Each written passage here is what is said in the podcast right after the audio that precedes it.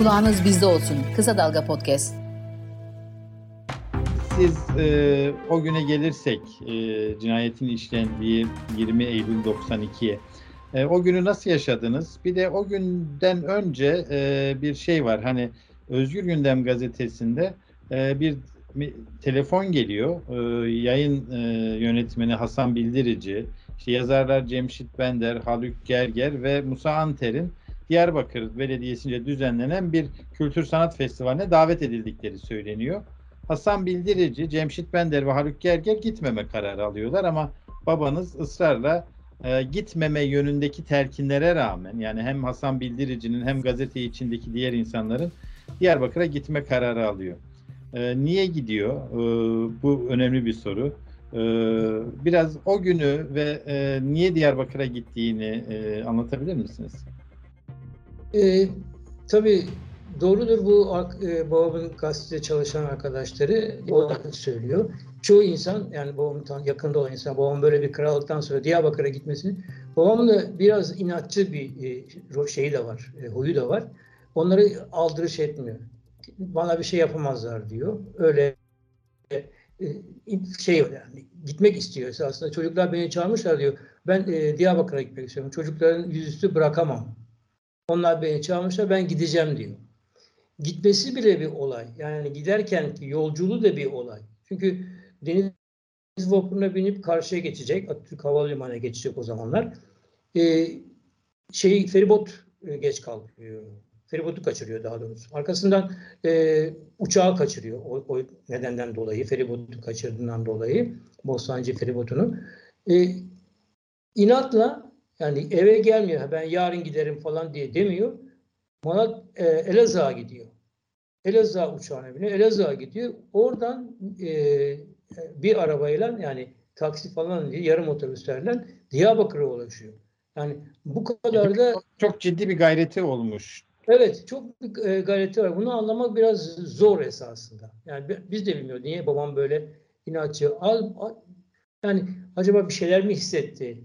Şeyler mi kendisinde e, oluştu bilmiyoruz yani niçin babam bu kadar inatla Diyarbakır'a gittiğini. Ama Hasan buna dair şeyi diyor. Diyor ki e, biz e, ısrarla gitme hani faili meçhul cinayet dönemi zaten hani Özgür Gündem gazetesinin e, birçok e, gazete orada çalışan birçok gazeteci öldürüldü. Biz tehdit alıyoruz. E, ve de e, söylenen etkinlik de açık havada bir parkta bir söyleşi Hatta Hasan Bildirici diyor ki biz gitseydik muhtemelen dördümüz birlikte öldürülecektik. Ama e, Musa Anter ısrarla orada güvendiği birilerinin kendisini karşılayacağını söyleyerek e, bu teklifi reddediyor. E, ve Orhan Miroğlu'nun rolüne şey işte ilişkin soru işaretleri burada başlıyor. Orhan Miroğlu babanızla Diyarbakır'da eşlik ediyor. E, esasında şey e, babam Demir Otel'e yerleşiyor. Demir Otel biliyorsunuz Behçet Can Türküler'in oteliydi o zamanlar Diyarbakır'da. E, yerini orada ayırmıştı. Ama e, şey e, festivali organize edenler babama büyük otelde yer ayırmışlar. Biraz e, gerisinde Demir Otel'in. Yani o otelin niye Demir Otel? Hatta Demir Otel'dekiler diyorlar ki biz bırakmıyoruz Musa amca sen gitme diyorlar. Babam diyor bir şey olmaz diyor. Çocuklar orasını şey yapmış. Her, her iki otelde bizimdir diyor. Oraya gidiyor. Yani belki Demir Otel'de olsa babam o akşam sokağa çıkmayabilirdi de. Ama işte büyük otelde olduğu için etrafında koruma yok. Bir tane evlatlık var yanında. Yani evlatlık derken e, devamlı yanında bulunan bir kişi var. E, Süpan Mete diye bir e, bizim köyden bir e, kişi. Ondan sonra onunla beraberler o şeyde e, otele yerleşiyorlar. E, bu sırada işte e, tabii o imza şeylerine falan katılıyor. Akşam pazar akşamı geliyor. İşte, e, birileri aradılar diye babama haber veriyorlar. E, gelsin gör, göreyim falan e, konuşuyorlar. İşte Orhan Miroğlu da o akşam onu babamı yemeğe götürecek. Şimdi yemeğe götürmesi sırasında e, Süpan'ı başka birisiyle gönderiyor e, Orhan Miroğlu. Yani orada e, Neriman Hemşire var. Neriman Hemşire de e, Orhan Miroğlu'nun talebesiymiş. Sonradan öğrendik bunları tabii. Daha çok ilişkileri var da bu Neriman Hemşire'nin. Ondan sonra e, Onunla gönderiyor. Babamla Miroğlu kalıyor. İşte adam e, şey e, babamı vuran kişi sonra geliyor. İkisini de beraber alarak yola çıkıyorlar. E, Şimdi ne diye görüşüyorlar? Yani e, babanızla bu kişinin e, görüşme nedeni ne? E, şey bir arazi anlaşmazlığını çözmek diye hep söylendi ama. Bilmiyoruz. Duyumların hepsi babam e, öyle demiş Miroğlu'na. İşte bir arazi hikayesi var.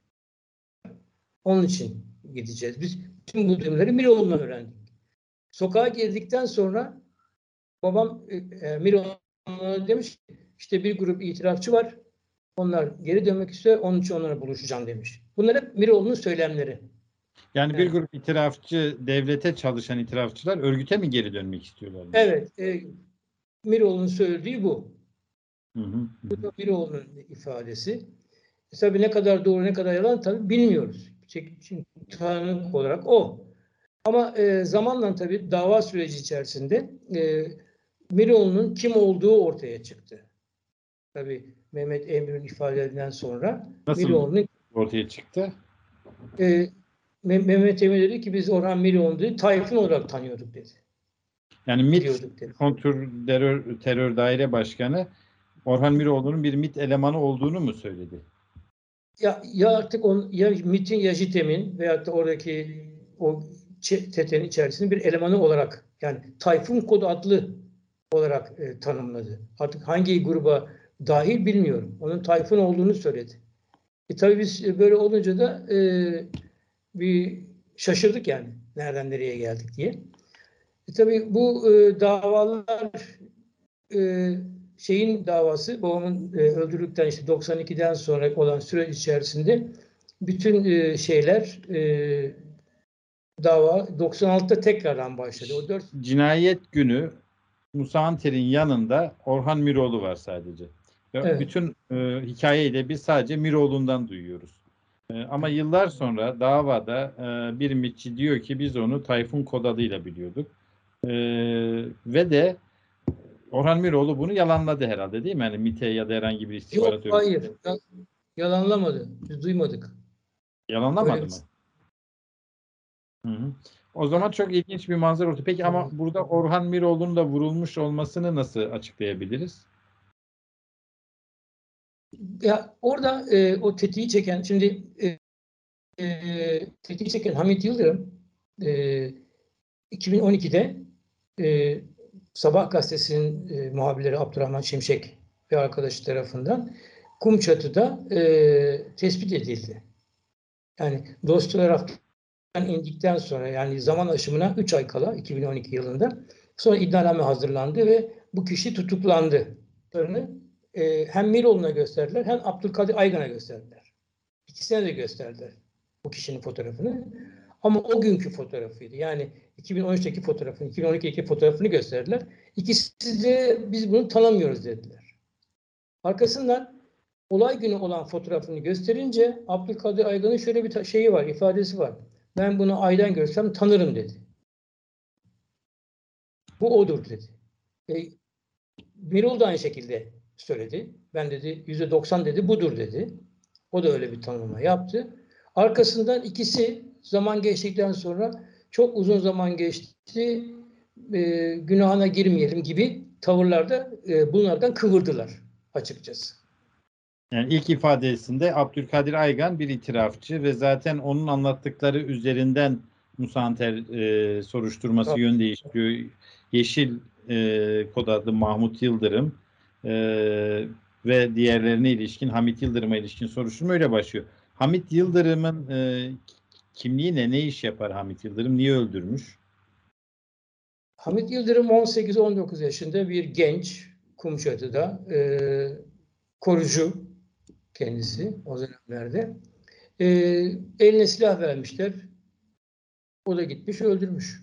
Esasında e, ben diyor Musa Anter'i tanımam diyor.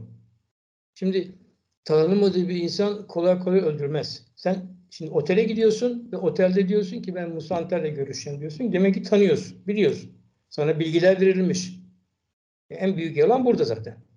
Yani bilgiler verilmiş. Sen kimleri e, alıp götüreceksin? Yani Musa alıp götüreceksin. Bilgisi sende var.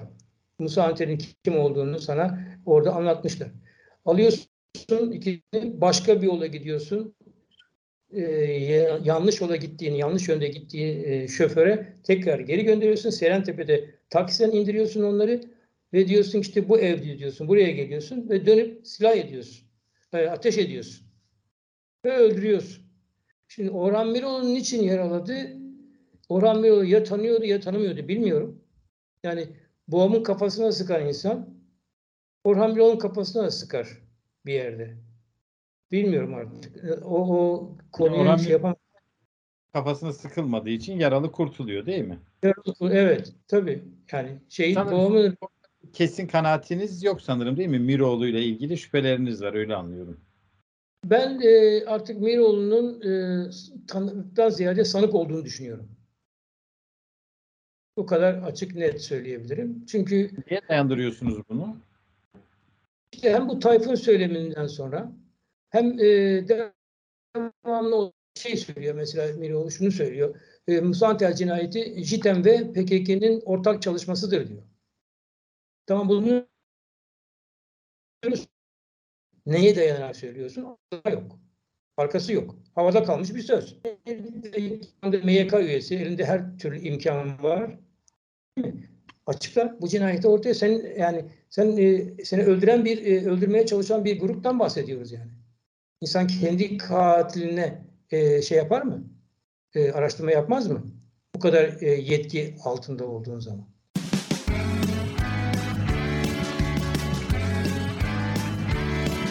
Kulağınız bizde olsun. Kısa Dalga Podcast. Yani sizce Orhan Miroğlu Musa Anter cinayetinde tetiği çekenlerle işbirliği mi yapıyordu? Bence öyle. Yani Orhan Miroğlu e, bu grupla beraber muhakkak bu işte bir parmağı olan bir kişi olarak e, yorumluyorum. Musa Anter e, cinayetine ilişkin uzun yıllar hiçbir gelişme olmadı. Yani biz JITEM'e dair 1999'da yargının kısmen harekete geçtiğini, bazı soruşturmalar yaptığını biliyoruz. Ondan önce Susurluk Araştırma Komisyonu'nda e, Musa Anter cinayetinin Mahmut Yıldırım tarafından işletildiği yönünde bazı tespitler var. E, ve işte e, 2000 7'de ahim karar veriyor. Devlet burada suçludur diyor. Sadece yaşam hakkını usulü yönden değil, aynı zamanda maddi yönden de yani bir tür cinayetin devlet görevlerince e, işlendiğine dair bir ahim kararı var. Ve fakat e, işte 2009'da Abdülkadir Aygan yanılmıyorsam ilk açıklamalarda bulunuyor. Cinayette e, Mahmut Yıldırım'ın e, rolünü Sever. anlat. Cemal Bizi- Sever de Cemer Sever'i. Öyle, Mahmut Abdülkadir Aygan tam olarak ne diyor? Siz anlatır mısınız? Abdülkadir Aygan esasında şunu söylüyor. e, bu kararın Ankara'da alındığını e, Cemal Sever ve ekibiyle işte Yeşil'le beraber ondan sonra kendilerinin e, cinayet akşamı bir beyaz bir Range Rover'de bir Serentepe'de bir yerde beklediklerini e, babamı oraya getirmek istediklerini yani buluşturmak istediklerini hatta öldüren kişiye de Hamit Yıldırım'a da e, çok kızdıklarını söylüyor e, sağ olarak teslim etmelerini tembihlemişlerdi. Ama o yol şaşırmasından dolayı e, kendi Anladım. Yani aslında bir cinayet değil de bir buluşma vardı ve Hamit Yıldırım panikleyerek mi bunu e, işledi? Evet. diyorsunuz? evet panikleyerek işledi bunu. Yani çünkü buluşmanın amacı neydi peki sizce? Valla bundan evvel biliyorsunuz Vedat Aydın e, bir sene evvel Vedat Aydın e, bir köprü altında e, öldürülmüştü. Öyle cesedi bulundu. Ondan sonra herhalde aynı şekilde babama da bunu yapacaklardı. Öyle düşünüyorum. Çünkü e, başka şey yok yani. Anladım. Yani sonuçta öldürülecekti ama bu biraz Hamit Yıldırım paniklemesi nedeniyle erken oldu. Erken oldu, evet. Yani belki öleceklerdi, ce- cesedini kaldıracaklardı, saklayacaklardı. Nerede olduğu bilinmeyecekti. Biliyorsunuz o zamanlar kimse bir şey bilmezdi. Musanter gitti, yemeğe gitti. İşte e, belki Orhan Miroğlu'nu da e, şey yapıp tokatlayıp dövüp onu göndereceklerdi. Musa babamı yalnız e, yakalayacaklardı. Babamı öldüreceklerdi ve Orhan Miroğlu diyecekti ki işte ben e, beni serbest bıraktılar ama Musa amca onların elinde hala esir diyecekti ama bilmiyorum yani bir sürü planlar var. İnsan kafasında bir sürü şeyler oluşuyor e, bu konularda. Ama şu çok açık ya artık yani e, henüz Türkiye'de adalet bunu tescil etmese de şu çok açık. Devlet içindeki bazı görevliler e, itirafçıları da kullanarak e, Musa Anter'i ortadan kaldırmak istediler. Bu o günkü e, politik atmosferde neye tekabül ediyordu? Çünkü çatışmaların çok şiddetlendiği bir ortamdı ve de Musa Anter çok saygın bir isimdi. Türkiye kamuoyunda da yani Türkiye'li aydınlar tarafından da e, kabul gören, hani muhatap alınan bir isimdi. E, sizce e, babanıza yönelik bu suikastin amacı neydi ve buna ulaştılar mı? Ee, şimdi şöyle söyleyeyim. Babam o zamanlar e, çok e, yani kalemini çok iyi kullanıyordu her sene evvel. Çünkü olan olayları açık açık yazıyordu. E, deşifre ediyordu bazı şeyleri. Bu rahatsızlıktan dolayı babama bir komplo kurmayı e, yani ortadan kaldı. Yani cezaevinde o kadar yattı, sürgüne gönderdiler, o kadar işkence yaptılar, bir türlü öldüremezler. En sonunda yazılarından dolayı, kaleminden dolayı babamı e, öldürmeye karar verdi. Bu babamı e, o dönemde e, Musa Anter e, belki imajını vermek istediler sanki. Yani milleti korkutmak için. Ama ters tepti. Bu sefer Musa Anter çok daha ön plana çıktı. Hani şey diyordu ya e, Kutlu Savaş Susurluk raporunda Musa Anter'i öldürmek e, hataydı. Musa Anter bu işin felsefesiyle uğraşıyordu diyor. Bu dahi bir kanıttır yani. Musa Anter'in öldürülmesi için devlet tarafından öldürülmesini gösteren bir kanıttır. Bu söz dahi. Bunun üzerine dahi durulmadı. Recep Tayyip Erdoğan şöyle diyor. Musa Anter'in acısını kalbimde hissediyorum demişti.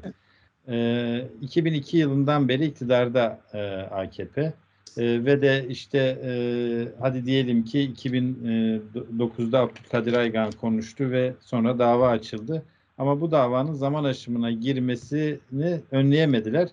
E, daha doğrusu herhalde o dönem için JITEM davaları denilen davalar e, biraz Fethullahçı yargıçların ve savcıların e, kendilerine karşı olan bir kesimi, bir e, askeriyedeki, derin devletteki bir kesimi tasfiye için açtıkları soruşturmalara e, dayanıldı. E, böyle bir siyasi yönü, arka planı vardı. Ama Fethullahçılarla AKP e, kavgaya başlayınca e, geleneksel derin devlet dediğimiz kesimler AKP'ye destek vermeye başladı ve bu davalarda da beraat kararları çıkmaya başladı. Siz de manzarayı böyle mi okuyorsunuz? Yani benim bu söylediklerime katılıyor musunuz? Şimdi şöyle tabii e, barış süreci biliyorsunuz barış süreci vardı. Barış süreciyle birlikte Türkiye'de bir yumuşama vardı. İşte 2007'de ahimden sonra 2009'da Aygan'ın itirafından sonra dosyalar tekrar raftan indirildi. Ve böyle bir şey oldu. Hatta e, de, sizin de demin söyle, belirttiğiniz gibi seçim e, Diyarbakır seçimde ben Musa Anter'in e, 2009 seçimleri galiba ben Musa Anter'in acısını kalbimde hissediyorum dedi. Bir sene sonra benim çocuğum oldu. İsmini Kürtçe ismini koydum. W, Veylen ve Asiva. O e, kimlikte yer almadı. Şimdi Musa Anter'in acısını kalbinde hisseden insan Musa Anter'e saygısından böyle bir karara karşı çıkması gerekirdi. Yani Kürt çocuklarına Kürt e, işte isim vermekin yasak olmaması gerektiğini e, söylerdi. Ama tabii durumlar değişti. Yani sizin dediğiniz gibi işte kendi iç çatışmalarından dolayı kaynaklı büyük olaylar oldu ve mahkeme salonuna da yansıdı. Bizim davaya da yansıdı. E, insanlar e, ne yapacağını şaşırdılar. Tam böyle iyiye giderken geriye gelmeye başladı. İşte 2012'de yeni bir 10 sene kazanmıştık. Davadaki herhalde 2012'den sonra 2020'ye kadar bu dava biter, babamın e, şeyi o katili yakalanır diye düşünürken Bugün geldiğimiz durum bu. Zaman aşımı. Hamit Yıldırım yakalandı, tutuklandı. Tutuklu da kaldı 2017'ye kadar değil mi? Yanlış hatırlamıyorum. 5 evet, yıl evet. 5 yıl tutuklu kaldı. Sonra ama e, mahkeme e, Abdülkadir Aygan'ın ifadesinin alınmamasını gerekçe göstererek davayı uzattıkça uzattı. Tabi JITEM davasıyla birleştirilmesi ayrı bir evet. garabet. Yani ana davayla birleştirildi. Sonra başka bir cinayet davası, Ayten Öztürk davası da yine bu davayla birleştirildi. Bütün bunlar herhalde zaman aşımı için atılmış adımlar gibi geliyor şimdi dönüp bakınca değil mi? Zaman aşımına girsin diye. Çünkü bir de dava nakledildi Ankara'ya. Birleştirme kararları verildi. E, nasıl yargının tutumunu nasıl gördünüz siz? Tabii yarın burada yani biz e, e, avukat Selim Okçuoğlu ile beraber e, bu davada e, JITEM ve Ayten Öztürk davasının ayrı tutulması için e, Selim çok uğraştı. Ama bir türlü e, şey yapmadılar. Yani JITEM davası başka, Musa Anter davası başka çünkü. Bir, birleştirme kararı aldılar ki bu birleştirme davası uzatmak yani sürece yaymaktı. Arkasından tabii e, böyle bir e, durumla karşı karşıya kalınca e, biz o zaman karar verdik. Dedik ki e, Selim'le beraber e, dedik bunlar da bu davanın davadan bir sonuç çıkmayacağını o zaman karar verdik. Yani cidden ana davasıyla Ayten Öztürk davasıyla birleştiği zaman bu davadan bir sonuç çıkmayacağına e, kanaat getirdik ikimiz de. Bu e, davaların esasında zaman aşımı böyle bu gibi davaların zaman aşımının olması bence insanın suçudur. Çünkü devletin eliyle işlenen bir e, olaydır bu. Bir cinayettir yani nihayetinde. Cezasızlık sistemi ortada. Yani insan herkesin yaptığı yanında kar kalan bir sistemle karşı karşıyayız. İktidar tarafından yandaş olanların hiçbir ceza almadığı, herkesin elini kolunu sallayarak gezdiği bir ortamdayız. İşte görüyoruz her gün okuyoruz bir şeyler okuyoruz yani. Yalnız siyasi cinayetler değil, toplumdaki olan kadına olan şiddet olsun, ne bileyim yolsuzluklar olsun, şu olsun, bu olsun, bütün toplum yani bunun temelleri o zaman atıldı zaten. Yani 2017'den 2018'den sonra Türkiye tam böyle raydan çıktı. Söyleyebiliriz. Evet, yani e, bu insanlığa karşı suç meselesinde de kanunda aslında e, kamu ahim kararları ve kanunlar birlikte değerlendirildiğinde kamu görevleriyle eliyle işlenen bu tür cinayetlerin insanlığa karşı suç oldu ve zaman aşımına girmeyeceği yönünde kararlar var ama Türk yargısı bunu nasıl yorumladı? O kanun yürürlüğe girdikten sonra yani anayasa e, 90. E, maddesinin son fıkrası yürürlüğe girdiği 2004'ten sonra işlenen suçlarda bu geçerli olabilir dedi. E, esasen bu deyince zaten 90'lı yıllardaki bütün suçlar e, zaman aşımına girmiş oldu. Hiçbirinde e, zaten zaman aşımına girmeyene de beraat kararları veriliyor. E, peki sizden son olarak e, Dice Bey, Kürt sorununda geldiğimiz aşamayı konuşmak istiyorum. Yani bütün e, siz e, babanız Musa Anter'in ve sizin hayatınız bunun bedellerini ödemekle geçti. Siz eşiniz e, ihraç edildiniz kamu görevinden değil mi? Evet. E, hem de e, son dönemde e, 2017'de e, ve de e, çatışmalı süreç devam ediyor. E, siyasetçiler cezaevinde, e, belediye başkanları cezaevinde, kayyum rejimi sürüyor. Ee, ve Kürtlerde de giderek herhalde bir kopuş süreci yaşanıyor. Ee, siz e, Kürt sorununu e, geldiği aşamayı nasıl değerlendirirsiniz? Çok kısa bir iki dakika içinde. E, tabii. E, şimdi Kürt sorunu e, esasında Türk sorunu ve Kürt sorunu ikisi birbirinin içine girmiş vaziyette. Çünkü e, bir türlü e, bu konuda e, bir e, çözüm bu, bulacak bir e, ortam yaratılmıyor. Her iki taraftan da söyleyebiliriz bunu. Ee, birisi barış diye haykırıyor, birisi savaş diye haykırıyor. Ee, ikisinin de ortak asgari müştereklerde bu ülkede tarihe bakaraktan neler yaşanmış, neler nasıl kurulmuş, nasıl edilmiş diye ortak böyle halka dönük şeffaf bir e, açıklamaları yok. Bu e, en büyük benim kendi görüşüm. E, böyle bir ortam yaratılırsa eğer çözümler e, çözüm daha kolay olacaktır. E, şimdi helalleşme konusu biliyorsunuz çok e, gündemde. Şimdi evet. helalleşmenin şartları var. Helalleşmenin iki tane en büyük şartı var. Samimiyet ve cesaret. Siz bunları şey yapamazsanız, e, ortaya koyamazsanız helalleşmenin de bir anlamı olmaz. Cesaretli oluyor. Korkmayacaksınız. Türkiye'de yani işte altılı masada oturanların çoğu 90'ların ürünleri bir yerde. 90'larda neler yaşandı onlar hepsi çok iyi biliyorlar. Şimdi bununla yüzleşecek bir şey var mı? Söyleyin biz biz hata yaptık deyin. Bu erdemliktir yani. Bu ülkenin şeylerini biz kötüye kullandık. Bunları söyleyin. Yani niye korkuyorsunuz? Halk size daha çok güvenecek o zaman. Ya bunlar bunları yaptılar şimdi bizden af diliyorlar diyebilecek bir toplum var. Siyasi bir e, halk var karşılarında. Ama yok. Halen birbirlerini e, ezmeye çalışan bir anlayış ortada. Kürt sorunu tabii yalnız artık e, Kürt sorunu yalnız Kürtlere ait bir sorun olmaktan çıktı. Bu savaşlarla birlikte, biraz Ortadoğu savaşlarla birlikte dünyanın e, sorunu haline gel, gelmeye başladı. E, bu dünya e, şeyinde, konjonktüründe şu anda bir e, hatırlarsanız 1991 yılında birinci e, şeyde e, Körfez Savaşı'nda. Körfez Savaşı'nda Kürtler değil mi Irak'ta bir şey oldu. Ama o kazanımın üzerine bu sefer Balkanlarda Yugoslavya parçalandı. Aynı dönemde. Tam böyle Kürt e, şeyi ortaya çıkmışken kazanımları belki bir statü kazanma şeyi olacakken 91'de bu sefer e, o Yugoslavya parçalandı. E bugün yine Kürtler işte Rojava ile yine bir statü kazanmak e, şeyinde bütün dünyaya kendilerini ispatlıyorlar. Her şeyle büyük bir fedakarlıkla bu sefer Ukrayna Savaşı çıktı. İkinci bir evet, Yine pazarlık diyor gibi. yani Kürtler ne zaman iyi bir şeylere ulaşacaksa o anda başka bir olaylar çıkıyor. E, tabii e, işte burada onun için diyorum yani bu şey e, Kürtlerin sorunu Kürtlerden ziyade adı bir dünya kamuoyunun sorunudur diye düşünüyorum. Dice Bey çok teşekkür ederim e, Kısa Dalga'nın yayınına katıldığınız için. E, zorlu bir süreç sizin için. Bir zaman aşımı e, kararıyla yüz yüze kalacaksınız. E, bu e, sadece hani aile olarak sizin değil, bütün toplumun, bütün Türkiye'nin, sadece Kürtlerin de değil, bütün Türkiye'nin e, utanç duyması gereken bir e, manzara. Bir bilge aydın, bir barış insanı e, öldürüldü ve o cinayet aydınlatılamadı. E, dileriz ki burada kalmaz, e, ileride bu cinayetin aydınlatıldığı ve adaletin gerçekleştiği günleri görürüz.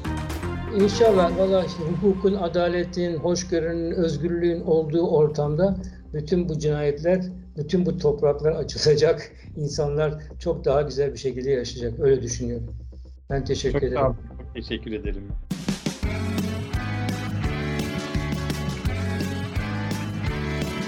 Kulağınız bizde olsun. Kısa Dalga Podcast.